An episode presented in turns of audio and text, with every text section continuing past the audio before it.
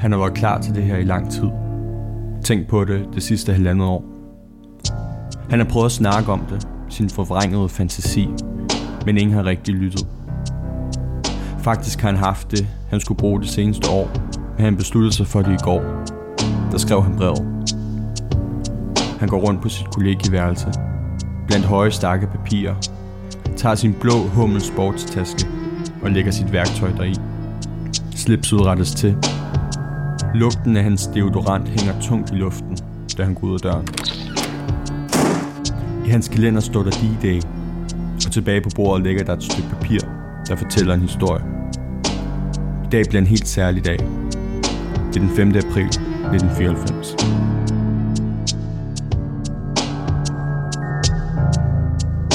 Du lytter til tredje afsnit af en podcast-serie om skyderiet på Aarhus Universitet, produceret af Lokalavisen Aarhus. Mit navn er Jonas Brede Hansen. Jeg er journalist på Lokalavisen Aarhus. I sidste afsnit dykkede min kollega Magnus Bækholm ned i, hvordan dem, der oplevede skyderiet, blev hjulpet videre. I dette afsnit prøver han at finde ud af, hvem gerningsmanden var. Afsnittet starter nu.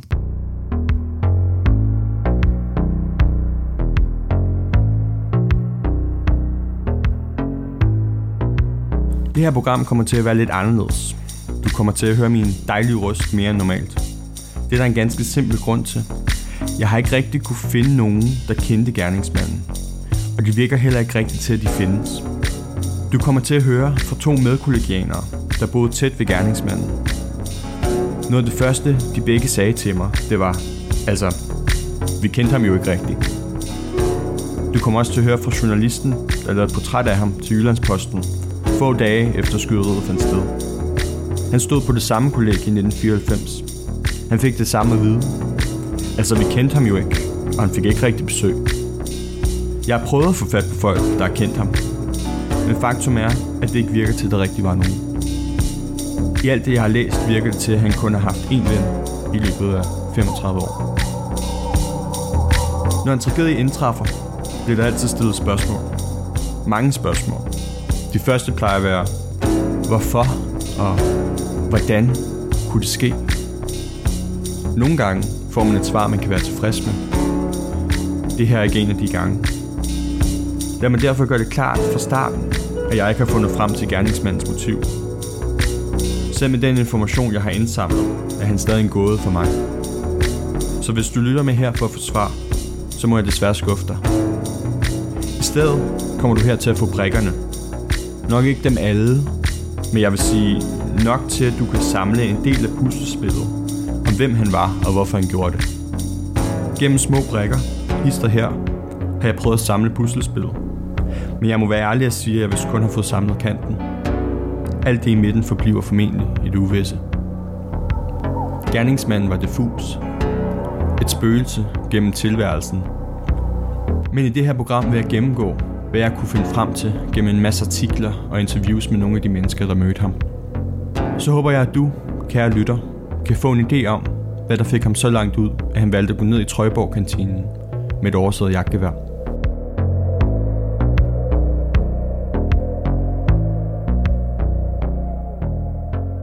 Gerningsmanden blev født i Kjellerup i 1958. Her boede han de første ni år af sit liv, indtil hans familie tog turen på ca. 15 km til et socialt boligbyggeri i Silkeborg, og året efter kom hans lillebror til verden. Hans opvækst var præget af fattigdom. Faren arbejdede som visvært, og moderen var hjemmegående. Hjemmet, de boede i, blev beskrevet som øh, slidt, mindst sagt. Tapetet hang i laser rundt omkring i hjemmet, og om aftenen krøb gerningsmanden som dreng ned på sin madras, der lå på gulvet. Hans ting sad på improviserede reoler, der bestod af stablede mursten med brædder lagt ovenpå. Jyllandsposten journalist Ola Borg skrev sammen med sin kollega Nanne Holst i dagene efter skyderiet et portræt af gerningsmanden, hvor de dykkede helt ned i hans opvækst og baggrund. Meget af den information, der bliver fremlagt i det her afsnit, er baseret på, hvad de fandt frem til i 1994. Orla besøgte dengang gerningsmandens folkeskole, for at finde ud af, hvordan de huskede ham. Vi fandt så frem til, hvilken skole han havde gået på, og opsøgte skoleinspektøren for med henblik på at tale med en af hans øh, tidligere lærere og høre noget om, hvordan han var i skolen, og hvordan han eventuelt havde udviklet sig øh, op igennem sin barndom og ungdom, netop hele tiden med henblik på at finde svaret på, hvorfor han gjorde det her, hvad der fik ham til det. Og kom frem til skolen og fik snakket med skoleinspektøren, også som svagt kunne huske ham. Og der var så enkelte lærere, der havde haft ham. Men altså, det var måske også en, en blindgyde, fordi ikke nogen kunne rigtig huske, at han skillede, skilte sig ud på nogle særlige måde i forhold til andre børn dengang.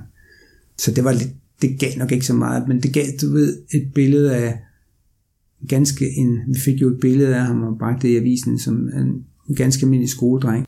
Jeg tror, at hvis man skulle beskrive gerningsmanden, både som dreng og som mand, øh, vil ordet være usynlig. I skolen gik han altid med øjnene rettet mod gulvet, som om han skammede sig, som om han ville skjule sig fra omverdenen. Tynd, bleg og med hygiejneproblemer fangede han aldrig rigtig pigernes interesse.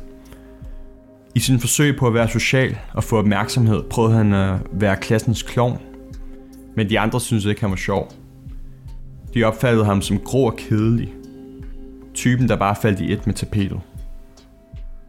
Akademisk var han heller ikke noget særligt. Især dansk, som han sidenhen valgte at læse på universitetet, var skuepladsen for pinlige optrin, når dansklæreren fremhævede hans stile som eksempel på, hvad man ikke skulle gøre. Til realeksamen i 1976 klarede han det knepent. Han sluttede af med flere 03, 5 og 6-taller, og hans medstuderende blev overrasket over, at han sidenhen overhovedet klarede at komme på universitetet. Efter reglen aftjente han sin værnepligt og valgte at arbejde som arbejdsmand. Men der var ikke nok prestige i det for ham. Han ville have en uddannelse, og han lod sig derfor indskrive på HF-kursus på TH Langs, beliggende i Silkeborg, i 1983. I mellemtiden var gerningsmanden flyttet hjemmefra. Den 1. december 1984 flyttede han som 25-årig til Søholt-kollegiet, værelse 1460. Han befandt sig dog stadig i sine vante omgivelser, da kollegiet kun lå 50 meter fra hans barndomshjem. Men kollegieoplevelsen viste sig ikke rigtig at være noget for ham. Søholt-kollegiet var et meget socialt kollegie, hvor fest og druk hørte hverdagen til.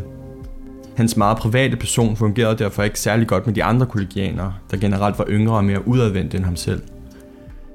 Jakob Stovgaard Steffens boede på værelset lige under gerningsmandens på kollegiet, og har mange gode minder fra den tid. Kollegiet, det var virkelig et fedt socialt kollegie at være på.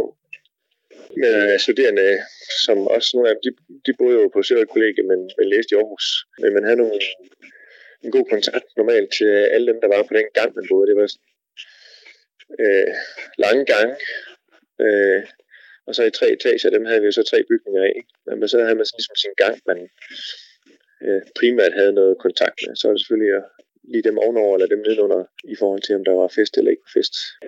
Man samles jo tit ned i, der var sådan en tv-stue på det tidspunkt, der var det jo ikke alle, der havde tv, og altså, der er sket meget med elektronikken siden. Så man mødtes faktisk tit nede i, i fællestuen og så fjernsyn sammen, eller havde fredagscafé og hvad nu ellers var.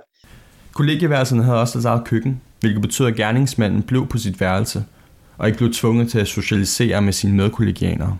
I starten blev han inviteret til alle festerne. Han sagde altid nej, bortset fra en enkelt gang, hvor han så gik tidligt. Det var så også grunden til, at invitationerne med tiden tørrede ud.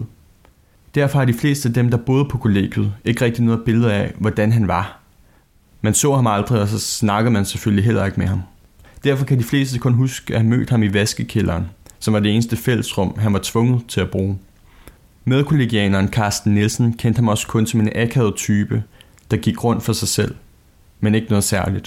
Vi så ikke så meget til ham. Øh, han var, eller jeg så ikke så meget til ham i hvert fald. Han var sådan, han var lidt, øh, jeg ville nok kalde det socialt handicappet den dag i dag. Øh, han snakkede ikke så rigtig, rigtig så meget med andre, men var, man var på hilsefod, og det var man på mange. Mange af dem her, der, der tog deres øh, studie lidt alvorligt og, og gik lidt op i det der var han sådan en af dem. Øh, han, han havde sit eget øgenavn, Evighedsstudenten, som, som vi så også, øh, ja, det gik jo bare af til, til andre. Det brugte vi jo også om ham, og det var egentlig tanken, jeg havde om ham som sådan, det var, at jamen, han, var, han var lidt speciel, men jeg er helt pæn på alle folk. I efteråret 1986 startede han med at læse dansk på Aarhus Universitet. Akademisk gik den første del af uddannelsen fint, han var en gennemsnitlig studerende. Men socialt fungerede han heller ikke på universitetsstudiet. Han fortalte chokerende løgnehistorier til sine medstuderende. Han manglede situationsfornemmelse og hånede de andre, når han skulle give kritik. Det var også som om noget ændrede sig i ham, da han startede på universitetet. Der skulle være en stil over tingene nu, der kunne matche hans nyerhvervede ambition. Han begyndte at gå med slips, for på den måde at tage afstand til sin fortid som arbejdsmand. Han ændrede generelt sin tøjstil. Nu gik han i det tøj, han mente var passende for en akademiker. Beige eller brune gabardinebukser, grå ekosko, en grå skinjakke, krøllede skjorter, sin blå hummeltaske selvfølgelig, og sit slips. Altid slips. Når de andre kollegianer skulle beskrive ham, var det ofte slipset, de huskede først. Hans tynde hår og store, firkantede briller hjalp heller ikke med at passe ind, eller for den skyld at få det modsatte køns opmærksomhed. Der var også andre ting, der skilte ham ud, fortæller Jakob Stokgaard. Og så kan jeg huske, der var én ting, der slog mig. Hvis der var noget, han, altså, han stank langt væk af Yves Saint Laurent's Koro. Det kan jeg huske. Og, og, og, øh, og det var fordi, det var en, det var en parfume, som jeg var way younger, var et hit. Og så tænkte jeg bare, der er ikke nogen, der bruger den længere. Og hvorfor bedre han så meget i den, så, så man, kunne, man kunne lukke på gang, hvis han havde været der. så, øh, så han havde en forkærlighed for lige præcis den parfume. Men ellers var han jo ikke. Han var jo, han var jo øh, kan man kalde ham en grå mus, ikke? Altså han var ganske almindelig casual, meget kedelig klædt. Øh, ingen flere for mode. Jeg vil ikke sige, at sådan på, han var ikke sådan en undskyldning for sig selv, han krøb heller ikke op ad væg, men han var svær at få øjenkontakt med. Ikke? Han ville skille sig ud og prøvede måske via tøjet at overbevise sig selv om, at han besad noget mere. Han drømte om direktørstillinger og om at køre på tværs af USA i Lamborghini. Store drømme, han nok ikke havde evnerne til at opfylde. Ambitioner som Jakob, allerede som ung HF-studerende, synes virkede urealistiske. Altså han, han, han forsøgte at give udtryk for det. Men, men det var nok der, hvor jeg tænkte weird, og der var noget i det, den måde, han var på, og, og den måde, han fremlagde det på, og den måde, han... Så han forsøgte at, at give udtryk for, at han var mega klog, og, og han øh, var virkelig ambitiøs. Og sådan noget. Men øh, jeg tror ikke på det. Det var først, da gerningsmanden gik i gang med sit speciale, at det virkelig begyndte at gå ned ad bakke. Han valgte at skrive om magtaspektet inden for kommunikationsanalysen. Det gik ud på, at han skulle lytte til menneskers samtale og analysere dem. Men han havde svært ved at finde folk, der ville deltage. De havde ikke lyst til, at han skulle overhøre dem. Det er jo lettere ironisk, at han valgte at skrive magt, når gerningsmanden tydeligvis følte sig magtesløs. Han ville så gerne have magt. Magten til at kunne tiltrække kvinder, magten til at være det, han gerne vil. For ham var magt at udstråle alt det, han ikke var. Social, akademisk, velhavende. Men han kunne ikke få fat i det. Som sand i sin hånd slap det altid gennem fingrene på ham. Specialopgaven blev en langsomlig proces. Han havde ingen problemer med at få ord ned på papiret, men han var ikke tilfreds, og han blev ved med at skifte specialevejleder, når der opstod problemer. Specialet, der kun burde have taget et halvt år, og maks måtte være på 100 sider, var efter 3,5 år på 800 sider, og stadig ikke færdigt. Han sad fast. Journalisten Ole Borg beskriver. Så havde han læst i 8 år, og var havnet i det, som man dengang betegnede som speciale sumpen. Altså det var i de dage, hvor universitetsstuderende, når de havde overstået de første år af deres studium, og så realiteten kun manglede specialet, så var det i virkeligheden meget ofte overladt til dem selv at sørge for at få det gjort færdigt. Der var ikke den speciale vejledning, der er til stede i dag. Der var næppe heller en økonomisk pisk, der blev svinget her over deres skuldre, som sagde, hvis du ikke bliver færdig, så stopper SU'en her. Han var i hvert fald gået i stå med det her speciale, og han havde skrevet, som vi fik det oplyst, uendelig antal sider. Men det begynder mere og mere at tegne sig et billede af den her unge mand, der sidder hjemme på et søholdt kollegeværelse og ser livet gå forbi ham. Men speciale sumpen, som han var havnet i der, den har trukket ham ned. Og hvad der så ellers er sket op i hans hoved, det ved nok kun psykologer. Samtidig boede han som 35-årig stadig på sit kollegieværelse i Silkeborg. Han havde nået at bo der i 9,5 år, da Ole Borg besøgte kollegiet i dagen efter skyderiet. Det at komme ind i opgangen på Søholt og kigge på opslagstavlen over beboerne på kollegiet, det fortalte næsten hele historien med et blik i den forstand, at nedenfor, lige når man træder ind ad døren ved opgangen, så er der en tavle mm, med beboernes navne, og alle beboernes navne er skrevet på et stykke hvidt plastik. Alle disse hvide plastikstykker, der har måske været 30, de var netop hvide på nær et af skiltene. Og det skilt var gulligt. Så man kunne godt regne ud, at det havde siddet der i rigtig lang tid. Det var sådan en øjenåbner for mig, fordi jeg har selv kommet meget på det kollegium, fordi jeg havde nogle venner, der boede der tilbage i 70'erne, har været til fester på det og sådan noget der, og vidste godt, at der boede man måske tre år, mens man gik på seminariet, eller et par år, mens man gik på pædagoguddannelsen, eller et eller andet andet dernede i Silkeborg, så flyttede man ud, måske til en lejlighed sammen med en kæreste, eller man flyttede væk fra byen, fordi man havde fået job. Og der kunne man straks se, at der er et eller andet her, som er anderledes. Så gik vi rundt og bankede på dørene på den gang, han boede på, øh, for at høre, om nogen ville tale med os. Øh, så vidt jeg husker, fik vi ikke rigtig fat i nogen, der kunne sådan sige noget substantielt om ham. Men det var i hvert fald tydeligt, han var ikke ligesom de andre. Altså, han var noget ældre, fordi han har boet der mange år. Han var det, der en enspænder, holdt sig for sig selv, og det begyndte man at få det indtryk af enkelte bemærkninger fra genboen, eller overboen, eller underboen. Men det der, det der blik hen på den opslagstavle, og det guldnede skilt, eller ved siden af alle de hvide, det, det, jeg gjorde, det gjorde sgu stort indtryk på mig. På kollegiet formåede han aldrig at skabe nogen sociale bånd. Han gik for sig selv, brokkede sig over de andre kollegianere, og havde svært ved at snakke om andre ting end sit speciale. Hans underbo Jakob virker til at være en af de få mennesker, som han var i kontakt med i den her tid. Han boede over mig, og han har en gang været nede for at sige, at han synes, at jeg spillede højt. Og det gjorde han stille og roligt, og han virkede som en, en, en kajtet og generet person. Og en enkelt gang, der var, der var, der var jeg oppe på sammen, fordi han sagde, ah, så højt spiller jeg heller ikke. Så synes han, at jeg skulle lade musikken spille, og så skulle jeg lige komme med op og, og høre. Og, og der er det jo selvfølgelig en smag, så jeg synes, ikke, jeg synes stadigvæk ikke, det var vildt. Men, øh, men jeg kunne da godt høre. Så på den måde, øh, så det, det kunne være sådan få gange, så jeg har set ham i tv-stuen nogle enkelte gange, øh, hvor han var nede og vende. Men han var ikke med til de sociale arrangementer, der var på kollegiet. Så han virkede bare, jeg tænkte, jeg, jeg, jeg tænkte ikke andet, at øh, skal man være så støvet for at læse på uni, og så nede i tv-stuen, der kan jeg huske, at jeg spurgte til, hvad han læste. Jeg ikke, jeg, dansk, nordisk, og han fortalte spalte op og spalte ned om noget, som jeg ikke fattede en del om i forhold til hans speciale, som jeg tror på det tidspunkt sagde, at han var på 600 sider, og det skulle jeg kort ned. Og jeg tænkte, shit, det, mit kendskab til, hvad et speciale skulle indeholde, så kunne jeg godt se, at hvis jeg var på 600 sider, så var det ikke bare lidt, han skulle godt ned, så var det rigtig, rigtig meget. Så han var jo sådan en evighedsstudent, der ikke rigtig kunne gøre tingene færdige. I løbet af sit speciale var han også blevet mere og mere isoleret. Han havde ikke længere kontaktet sine forældre, ingen venner, ingen kæreste. Den ene ven, han havde haft, havde året forinden fået en kæreste, der langsomt førte til, at de havde mistet kontakten. Når alle andre på kollegiet var på ferie og ude at rejse, så han tilbage på sit kollegieværelse. Han prøvede altså at binde sig med de få mennesker, han kom i kontakt med. For eksempel spurgte han altid de ansatte i den lokale dagligvarerbutik, hvad de syntes om hans nye tøj. Han prøvede også at invitere en af de kvindelige ansatte hjem til sig selv. Han opfattede deres forhold som venskabeligt.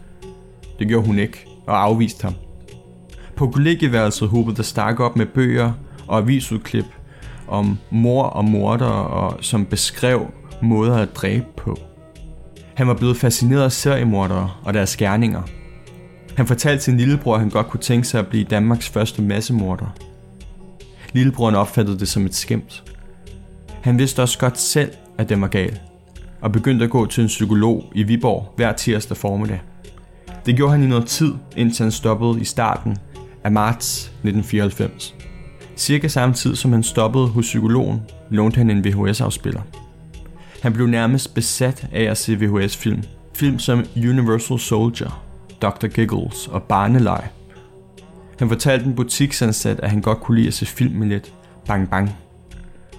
På det her tidspunkt havde han allerede haft tanken om at dræbe i noget tid. Halvandet år inden, i november 1992, havde han skrevet i sin dagbog. Når dette læses, har jeg forhåbentlig myrdet et par værdiløse søer, som skal betale for de ar, jeg render rundt med. Samtidig begyndte han også at tage lykkepiller, og nogle af hans medkollegianere lagde mærke til, at han opførte sig mærkeligere. En, som boede lidt længere hen ad gangen, Så snakker meget med, han sagde på et tidspunkt, han tæller i toger, når han går på gang. Altså han havde lagt mærke til, at han gik og talte med sig selv på gang. Et år forinden har han anskaffet sig et jagtgevær. Det gevær har han fået fingrene på, tror jeg, med et enkelt formål. At dræbe andre mennesker. Han har formentlig også selv savet geværet over.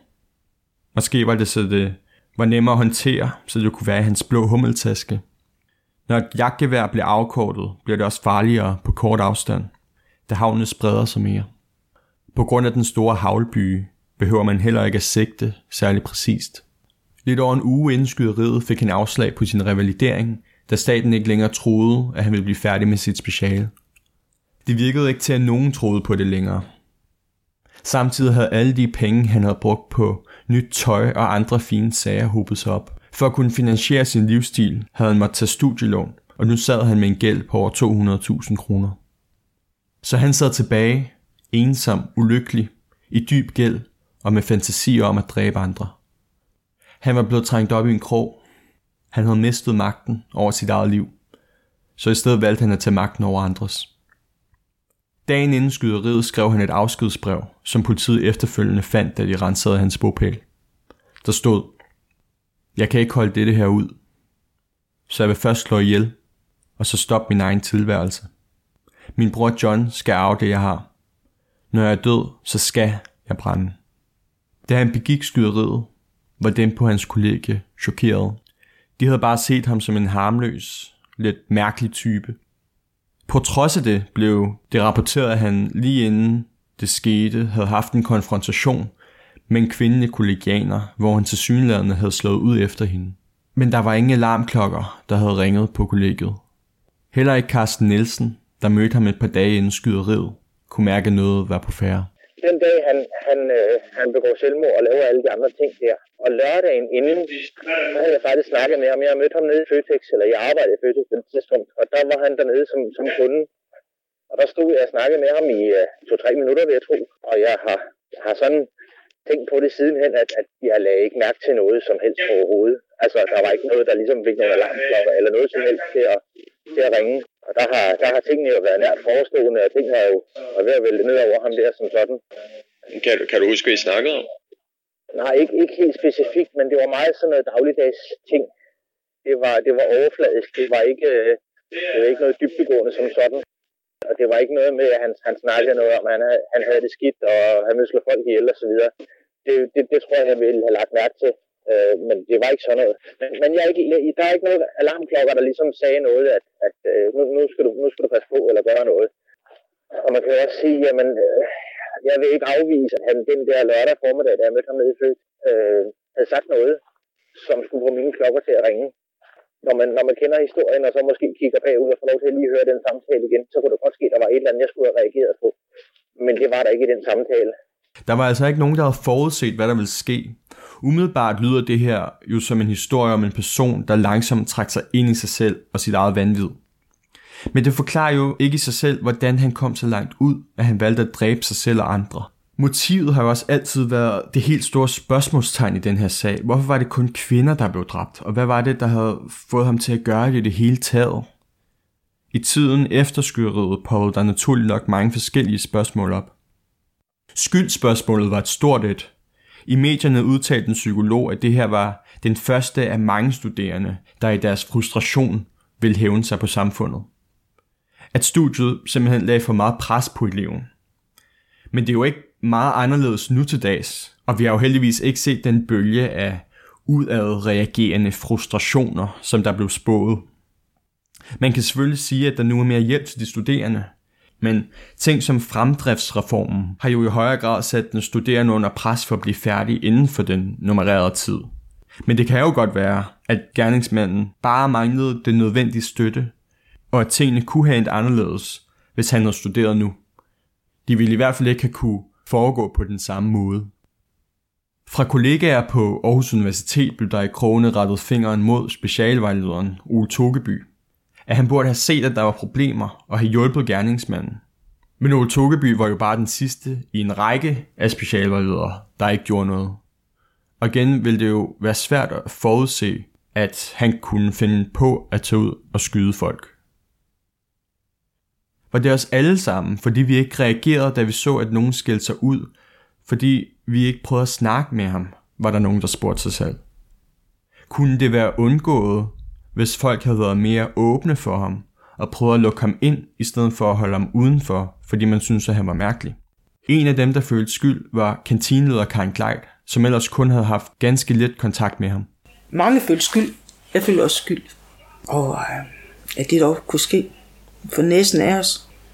Ja, ja, nej, jeg ved, jeg ved ikke, jeg kan ikke sige til dig i forhold til hvad, fordi at, at, at det, der kunne ske, det var jo ikke, jeg kunne i hvert fald ikke i min vildeste fantasi forestille mig det. Det er sådan en amerikansk film, man ser. Så på den måde kan man jo ikke tage forbehold for det vel. Men når vi så hørte bagefter, at han bor alene på et værelse, og ikke engang har kontakt med dem, han bor på gang med, eller hvad hedder sådan noget, ikke også? Og jamen, hold da op, hvor stakkels. Selvom han laver så mange ulykker. Hold da op. Personligt mener jeg, at ingen kunne have forudset, hvad der ville være sket, da det var så meget ud over det sædvanlige af, hvad man havde vant til i Danmark. Hvis man skulle have forebygget det, skulle man have startet langt tidligere, for at sikre sig, at han fik nogle normale sociale forhold og kunne gebært sig med andre mennesker. Når han først kom derud, var det så godt som umuligt at stoppe det, netop på grund af hans til dels selvvalgte isolation. Hvorvidt voldelig videofilm havde inspireret ham til skyderiet, var også et af de store emner. Det var ikke en ny idé. Både før og efter at voldelige medier er blevet brugt som en forklaring på, hvorfor den slags masseskyderier sker. Den 8. april, tre dage efter skyderiet, publicerede Aarhus Stiftstidende en artikel med overskriften Videofilm kan have inspireret til morne. Dagen efter kom BT med rubrikken Fik ideen til blodbadet fra videofilm. Og Ole Borg var også over at besøge videobutikken, da han skulle lave sit portræt af morderen. Så fik man jo også at vide, at han kom meget øh, over i den der videoforretning. Det var dengang, man stadigvæk lejede video og sådan noget der. Og vi går og snakkede med dem derovre, og de var meget lidt øh, med del som, og, og sådan skal det være. Men vi fandt dog ud af, at, at nogle af de film, han, han havde lejet derovre, netop handlede om amerikanske skoleskyderier. Om masseskyderier og sådan, så han havde, han havde set film, hvor en sådan begivenhed, som han så selv blev hovedpersonen i, faktisk havde fundet sted. I'm going to find out. One can't be controlled. Buckle up. The other. Alle nyhedsmedierne lagde vægt på, at de film, han havde lejet, var voldelige, og især var film, der havde kvinder som ofre. Men er der så hold i den idé? Når man kigger ned ad listen af film, som man så, ligger det ret langt væk fra hans handlinger. Hvis, man, hvis vi lige tager nogle af filmene mere metodisk. Barnelej. Om dukken Chucky, der er besat af en seriemorders sjæl og som prøver at dræbe familien. Boxy. En film om mafiamanden, der var med til at grundlægge Las Vegas. Alene hjemme. Det her var så en fejl, han kom til at lege juleklassikeren med Macaulay Culkin, men ville til synligheden have leget en horrorfilm om et hjemsøgt hus. The Last Boy Scout en actionfilm med Bruce Willis som detektiv, der prøver at løse en morsag. Cliffhanger. En actionfilm om nogle bjergbestigere, der bliver uvenner, hvorefter den ene kidnapper den anden. De andre film, han lavede i måneden op til drabene var Det kom indenfra, Golden Years, Dr. Giggles, Heksene fra Eastwick, Universal Soldier, Point Break og Søvngængerne. Alle sammen film, som har action-elementer, ja, men det er svært at sige noget generelt om, at det var særlige film.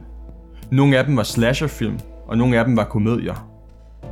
Film, jeg vil mene, mange kunne finde på at se, og film, der trods alt ligger ret langt væk fra hans handlinger. Nu kan man jo ikke sige for sikkert, hvad der gik gennem gerningsmandens hoved, men hvis man kigger på de undersøgelser, der blev lavet, findes der ikke nogen endegyldige beviser for, at voldelige medier inspirerer til masseskyderier. For selvom mange gerningsmænd ser den slags film, findes der jo mange andre, som også elsker for eksempel horrorfilm, som aldrig går ud og skyder andre mennesker. Når man så også kigger på, hvad han skrev i sin dagbog, og anskaffelsen af jagtgeværet, at det jo foregået langt, langt før, at han begyndte at se de her film. Så jeg mener altså, at motivet må have ligget før filmene. Det kunne for eksempel have været kvindehad. Formentlig på grund af sin ensomhed og sit anstrengte forhold til det modsatte køn. I en artikel, jeg læste, stod der, at han tidligere havde haft en kæreste, men at de på et tidspunkt var gået fra hinanden, og det havde taget meget hårdt på gerningsmanden. Jeg har dog ikke kunne få det bekræftet, men det kunne jo godt være bevæggrunden for et eventuelt kvindehad. Samtidig findes der også det, han skrev i sin dagbog i november 1992. Når dette læses, har jeg forhåbentlig myrdet et par værdiløse søer, som skal betale for de ar, jeg render rundt med. Et ret inkriminerende bevis. Det, at han kun skød kvinder, er selvfølgelig det endegyldige bevis.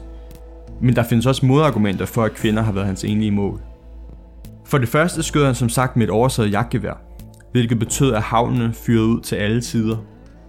Han ville altså have haft svært ved at sigte mod et specifikt mål, men bogstaveligt talt havde skudt med spredehavl. Og som den daværende studerende Claus Gade Sørensen også påpegede over for mig, bestod Nordisk Institut af de humanistiske uddannelser, og der fandtes derfor betydeligt flere kvindelige studerende end mandlige. Ask Elklit fortalte mig også noget meget interessant, som jeg dog ikke har kunne få bekræftet andet steds fra. Ja, øh, til syden havde han været oppe og banke på hos øh, først jo. Nå, havde han det? Ja, så havde været hjemme og slå sin græsplæne. Så slap på den konto der. Vi har her undladt at bringe navnet på den lærer, som gerningsmanden i første omgang skulle have opsøgt, da vi ikke ønsker at udstille nogen. Men det virker altså til, at hans oprindelige mål havde været en af lærerne på instituttet. Kan det være, at hans første plan var at dræbe denne, og da dette mislykkedes, valgte han bare at tage nogen med sig, der så tilfældigvis var kvinder? Det er umuligt at vide. Han havde jo også udtalt, at han ville være Danmarks første massemorder. Men hvis kvinder bare havde været det generelle mål, hvorfor så tage ind på universitetet for at skyde dem? Hvorfor ikke bare skyde de kvindelige medkollegianere? Efter skyderiet udtalte varmemesteren på kollegiet til medierne, han kunne ikke have dræbt folk her på kollegiet. Hans vrede var ikke her. Og når man har al den information foran en, synes jeg, der tegner sig et klart billede af, hvad varmemesteren mente. For det var jo ikke tilfældigt, at han valgte at begå drabene på universitetet. Universitetet var symbolet på hans fiasko, alle hans nederlag. Han så sig selv som en intellektuel, men han kunne ikke formå at få skrevet sit speciale færdigt. Han kunne ikke blive den person, han ville være. Jeg synes, Jakob Storgård beskrev det godt. Jeg tænker, det er, han er vel kommet dertil, hvor man kan sige, at, øh, at der ikke er nogen, der kunne se ham som den, han var, eller det, han troede, han selv var. Altså, hans, hans selvbillede, når han kaster det ud mod andre, så så det ikke det samme. Altså, den feedback, han har fået, det har måske været mere rundt på næsen. At man så på et eller andet tidspunkt, så må man jo menneskeligt knække. Og da han knækkede, valgte han at tage nogle andre med sig. Hvorfor han gjorde det, kan jeg ikke sætte mig ind i. Det er ikke noget, jeg kan forklare. Men selv da han besluttede sig for det, endte han kun med at skyde fire personer. Det er endnu et spørgsmål, der er i den her sag. Han ender med at begå selvmord med 15 patroner tilbage, mens dem tilbage i kantinen gemmer sig bag bordene, forsvarsstøse. Hvorfor stoppede han? Endnu en gang har vi jo kun teorier for, hvad der fik ham til at stoppe. Ifølge kantinelederen Karen Gleit blev hun fortalt af politiet, et mordet på Randi hvor hun blev skudt på klodshold, var meget mere voldsomt, end han havde regnet med, og han derfor mistede lysten til at fortsætte. En politimand fortalte mig, at det var larmen fra skuddene, der forskrækkede ham. At han sandsynligvis fik ondt i hovedet, og måske blev lettere diffus af skuddene, som de rungede nede i kantinen. Eller måske havde han bare fået nok. Den bedste forståelse af hans motiv, synes jeg, psykologen Ask Elklit kom med, da jeg snakkede med ham grundforståelsen af det, som, som passer godt her, som passer til rigtig mange af de skoleskyderier, der, der laves, det er jo, at det er det, man kalder et, en udvidet form for selvmord. At der er nogen, der har besluttet sig til at, at tage sit eget liv, og som så vælger at, at tage nogle andre med i døden. Men, men udgangspunktet er, at de, de vil tage deres eget liv. Det var jo også hans idé, at han blev Danmarks første massemorder, og øh, det havde han så ikke våben til Og, og modet svigter ham sandsynligvis også, øh, efter så at have set de første døde og døende. Jamen, jeg tror, det har noget at, at, at gøre med, med, med fremmedgørelse. Jeg tror, det har noget at gøre med at være øh, vanvittigt isoleret og, og føle sig ude af en masse sådan sociale kontekster, og så opleve, at man ikke kan, kan gennemføre sit uddannelsesprojekt. Øh, at man ikke kan blive det, man egentlig gerne ville Øh, men, men den der frustration over ikke at, at kunne gennemføre sit livsprojekt og få en identitet ved at gennemføre uddannelsen, kombineret med, at, at man har adgang til våben, og, og man ligesom føler den her vrede mod systemet. Han var vred, og han havde lavet en masse og skrevet en masse, men det blev aldrig til noget sammenhængende speciale og sådan noget. Så der var en stor vrede mod dem, der var bedre tilpasset. Og det sagde han også til de der piger, jeg havde jer, dem han skød først. Det tror jeg, han kendte dem jo ikke, men for ham tror jeg, det ligesom var udtryk for, for nogen, der havde det godt og, og, og kunne trives der. Og, og det kan han i hvert fald ikke. Så der var ligesom noget, en redder og raseri, som hvis man kendte ham bedre, tror jeg, har meget at gøre med, med, med hans egen familie og nogle forhold der, som jeg ikke kender til, men som så ligesom bliver overført på, på nogle andre af dem, han så ikke omgås med, men ser kan fungere i det der miljø, det kan han altså ikke. Da vidnerne til skyderiet hørte om gerningsmandens baggrund, fik mange af dem et andet perspektiv på manden, og hvorfor han havde gjort det. Mange reagerede med sympati over, at han må have haft det så skidt, mens andre stadig holdt på deres fred over, at han kunne finde på at gøre sådan noget. Karen synes, det var synd for manden. Han var jo helt vildt stakkel. Helt vildt stakkel. Det er da også helt forfærdeligt, at vi som andre mennesker kan lade et menneske, som vi ser på, selv jeg, øh, der, der kendte ham kun for at betale, når han betalte for sin kaffe, øh, tænkte ved mig selv, jamen, hvordan, hvordan kan det dog lade sig gøre, at, at han kan øh, køre fra Silkeborg en dejlig forårsdag, og det eneste forsæt, han har, det er at slå os ihjel. Jamen altså, det er da fuldstændig ubegribeligt, at, at et, et menneske kan komme så langt ud. At, at, at der, og nu, det der med, at nogen skal stoppe ham, det skal jo også være en selv. Men øh, ja, jeg synes at det var syld.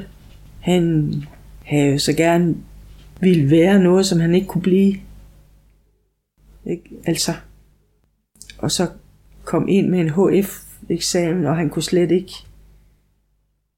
Altså, synes ikke, det var synd, så ved jeg det ikke. Så ved jeg det ikke. det, ja, det var da synd. Ja, det var da synd. Claus dengang var på den anden side. Ja, jeg synes jo, han var et fjols. Øh, jeg synes, han var en idiot. Jeg synes, han øh, var en taber øh, på den måde. Og, og ja, på en eller anden måde hæve sig op øh, til at skulle være et eller andet på andres bekostning.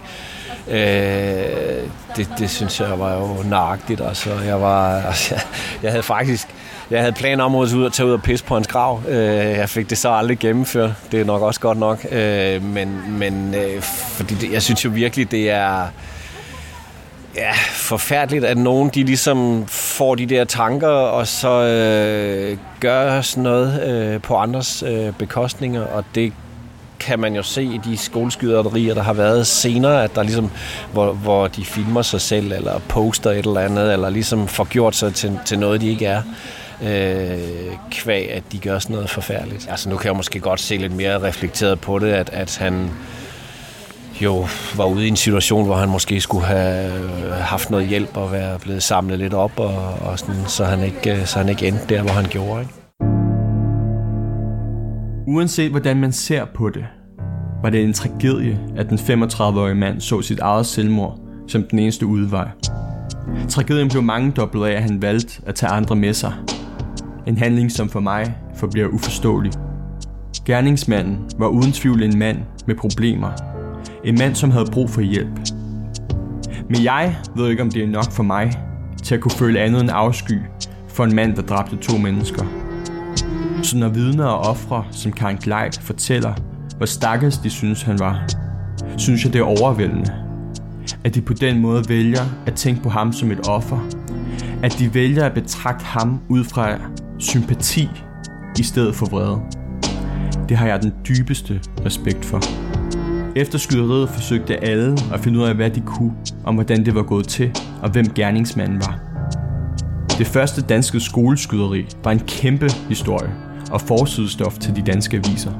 Men den danske presses dækning bragte også nogle etiske spørgsmål op til debat om, hvor langt man skal have lov til at gå for at kunne dække en nyhed. Mere om det næste gang. Dette var tredje afsnit af Skyderiet på Aarhus Universitet. Fjerde afsnit udkommer 29. januar. Husk at abonnere på podcasten, så får du afsnittet med det samme, det lagt op. Podcasten Skyderiet på Aarhus Universitet er leveret af Lokalavisen Aarhus. Magnus Bækholm har optaget, researchet, indtalt og tilrettelagt podcasten. Det har han gjort i samarbejde med mig. Jeg hedder Jonas Brede Hansen og er journalist på Lokalavisen Aarhus. Musikken i podcasten er produceret af Frankum fra freesound.org. Inde på aarhus.lokalavisen.dk kan du læse meget mere om skyderiet på Aarhus Universitet. Til sidst vil vi gerne komme med en efterlysning. Var du vidne til skyderiet på Aarhus Universitet den 5. april 1994? Eller har du oplysninger, som ikke før har været fremme i lyset? Så må du meget gerne kontakte os. Send en mail på jwh Tak fordi du lyttede med.